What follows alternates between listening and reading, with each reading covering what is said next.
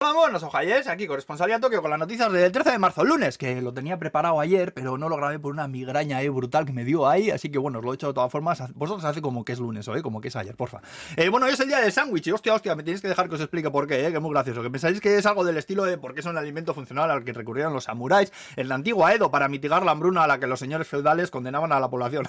Mis pelotas morenas, eh, resulta que es porque hoy es 13 del 3, que aquí se pone el mes delante, así que 3, 13, 3, 1, 3, y como el 1 queda en medio y para un sándwich, pues el día del sándwich espera, espera, espera, que miremos el bar a ver, a ver si sí, efectivamente, me comunican que ya tenemos una respuesta, se confirma. Otra perla de sabiduría ancestral, Ikigai, Wabi Kaizen y la hostia bendita, joder, porque queda el uno en medio, ¿no sabes?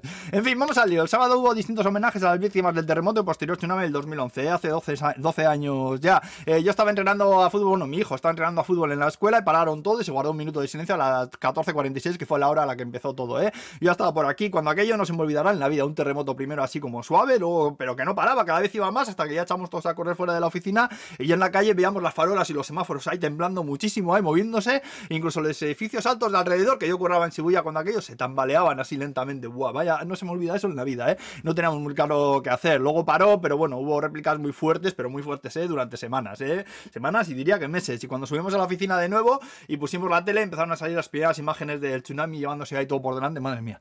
Vaya día fue aquel, ¿eh? Tanto para Japón como para España, joder.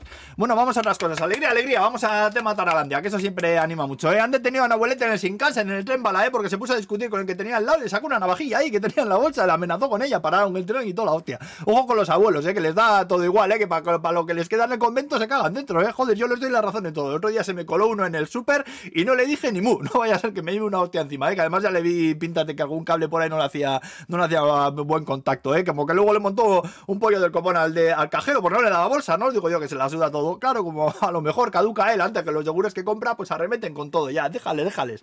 Y bueno, hoy lo vamos a dejar aquí, ¿eh? Pero antes contaros que voy a salir en Vascos por el Mundo en la ETV2 el 19 de marzo, que es este domingo a las 10 y cuarto de la noche, ¿eh? Se podrá ver por streaming a través de la página web de la ETV y ya me pegaré madrugón para verlo. Así que si lo veis a la vez que yo, lo comentamos por Twitter en directo, ¿eh? Ya me contáis qué os parece. Y nada,